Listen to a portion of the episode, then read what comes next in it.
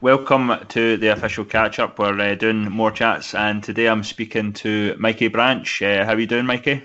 Uh, not bad. Yourself? Yeah, apart from the lockdown, it's uh, a wee bit boring. Obviously, we're we're trying to keep these going. We talk to as many people as possible from all you know all over, really, uh, Scottish football wise. And uh, yourself, you're obviously a Dundee United fan. Uh, how are you feeling about things uh, in terms of what's what's going to happen with them? I hope they get to play the league because I've seen on Twitter it's the view of many United fans. Um, can't speak for all of us, but to play the league to win it on merit at home, perhaps like see the season out. Just awarding it on merit would be a bit anticlimactic after four years of being in the championship. Yep. Yeah, and uh, do you worry like if say everything gets null and void, do you worry the likes of maybe Lawrence Shankland and players like that might leave next season if, if Dundee United are still in the championship? I think so. Uh, Shankland, there's going to be somebody in for him in the summer, regardless of whether we get promoted or stay in the championship. There's going to be money buzzing about for him. You've seen it in January every day. There was another another club linked with him, so we'll see how it goes. How you how you been keeping with all that's going on? I work in retail, so there's not really a lockdown as such for me. But I had this week booked off anyway, like before before the world went to hell. Um, it's just doing gardening, painting the fence, doing bits and pieces around the house. Yeah, keeping uh, yourself busy. Yeah. yeah, we'll see how it goes because my other half has got a few days off tomorrow and Friday, so we'll see how how we because we were planning on going away this week, so we'll see how it goes. I have oh, no idea how I'm going to deal with it. Oh, it's uh, it's troubling times. Obviously, I, I, I myself like uh, my uh, my son. He lives with his mum, so it's like I'm I'm not seeing him, so it is tough. Like, and I live alone, so it's even tougher uh, mentally and stuff. So that's another reason I want to sort of chat to everyone, just for myself as well, uh, as well as everyone that listens in and stuff like that. But I noticed something. Uh, you play for the Dundee Hurricanes. Uh, I I did. You did. Okay. Um, before I moved, I moved down to England, uh, end of end of last year. So, okay. But I swapped teams and I play for the local team. Well, when we were able to play and not on lockdown, we haven't been How... able to train since like like three or four weeks.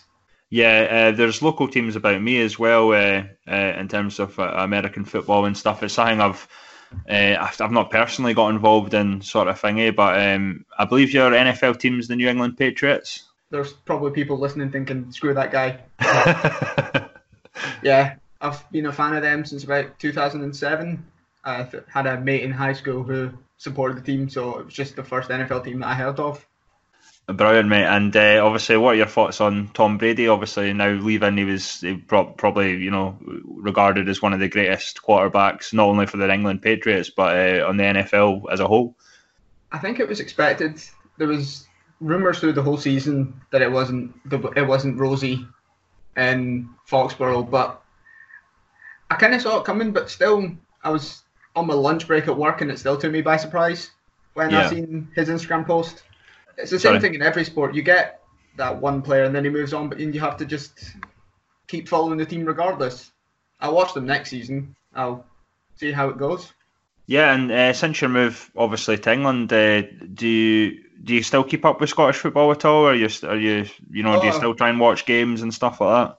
That's my favourite thing about BBC Scotland is I've been able to watch games. I've watched not only Dundee United. I think I've watched like I think Dundee Morton I think where I think Dundee scored and then Morton equalised about 30 seconds later. That, that, that's about the only non-Dundee United game I can remember. But no, I like BBC Scotland. Um, I keep up with the games every way I can. Twitter, watch all the highlights on Arab Zone when they're done. Except if we get horrifically beat, I just pretend it didn't happen. like the Queen of the South game, that didn't happen. So um, obviously, depending on what happens, because at the moment I, I don't think I think it's a wait and see rather than uh, definitive of what's going to happen. But uh, do you think Dundee United will be in a good place if they do get promoted to the Premiership? I, I think work needs done, and I watched the sport, sports scene special, and hearing Robbie saying himself that we need work is good. I think midfield, I think we need a bit a slightly different midfield. Um, and at least an- another striking option just in case Shankland does go. Because we've signed on Nicky Clark, but we can't rely on like gla- the glass ankles of Osman Sow in the Premiership if Shankland does go. There, Yeah. There's pieces. There's pieces there, and I think you've got a good core of a squad that I think it just needs overhauled. I think the Hibs game showed that we can do it, maybe, but we need something else. Yeah, uh, definitely. I, I Dundee United are there's a like uh, to be honest, mate. I'm not the biggest fan of Dundee United, uh, the club, more than anything. But uh, Not many people seem to be. I've noticed that in the last few years. No, but not many people seem to really. They're, they're taking enjoyment from our struggles. I, I don't know. It's just for some reason I'm I'm just not fond of Dundee United. But uh, no, uh, in terms of the, the, the players you have there, I think you will. Um, hopefully, you will get in the Premiership and stuff like that. I don't know if there's going to be maybe an expansion or, or something That, like that. that's what most people seem to want. Just they're, they're looking at the SFA going, make light of a bad situation, use this kind of stop to reconstruct everything. Yep. But I don't know how that would affect like the non-league, like your your lowlands and your highlands. If you're bringing more teams up to the Premiership, how would you reconstruct it further down? Yeah. That's what I don't. Because I- I think the lowland league would be especially difficult with especially how tight it is at the top. How would you reconstruct that but make it fair for everyone? Yeah, yeah, I agree. I mean, I, I think there's talk of maybe putting the, the top two up. Maybe, maybe. Uh, I mean, look at if you look at like likes of League One, there's only a point between Raith Rovers and and Falkirk. It's, uh, I mean, even- imagine. Yeah, And even then, Airdrie are not that far behind. So would they feel hard done by that they could have maybe pushed up? That's the thing is, you look at it and everybody's going to have a case for being annoyed if something happens. yeah, yeah. I, I mean, my, my personal point of view is uh, null and void. I, I don't believe. I mean, it's different. Obviously, I don't believe that the titles of that should be handed out unless, obviously, we kind of mentioned it earlier. But Brora Rangers, you know, they were well clear. Uh, Dundee, fairness, yeah, they're well clear as well. But I don't know if the SFA are going to choose maybe blanket everyone um, in terms of the titles. But I think uh, null and void. But if they can maybe expand it or or do something with maybe extending extending the leagues. Uh, I mean, it, it might not happen. I mean, we- might be able to play again. I mean, I don't personally think so, but I I hope they finish. I don't know. I personally hope they finish it because then say teams can win it in front of their own. I don't know. It's I nobody knows.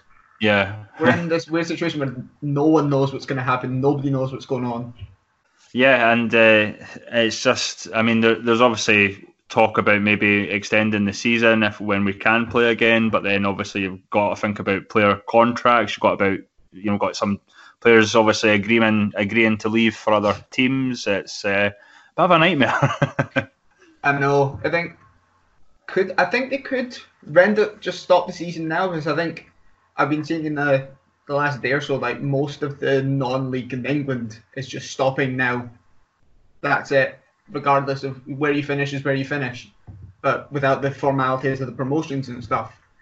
I don't know. Would that? I think that might work in Scotland across the board, especially with most of the leagues being wrapped up, i.e., League Two, probably the Championship, the Premiership there's just a few anomalies like the Lowland League and League One being so close. It's places where I think you could see people getting really annoyed with it. Yep, and uh, obviously you said you, you live in England. How's the situation down there? Are, are the streets quiet or? It's kind of the similar, really. People are out and about. We're out and about still in small numbers until yesterday. I haven't been out in that since the government mandated lockdown. Mhm. So I, I don't know yet, but it was all, all the kind of Tesco's around me that were pretty much getting emptied. My work was manic and it was dead on Saturday, and we had nothing. God, So it's, Uh, it, I think it's the same all across Britain, really. yeah. Uh, I've noticed obviously the the shops they're looking for extra people and stuff like to, to just to, to deal with the demand to try and get stock out. Is it something similar down where you are?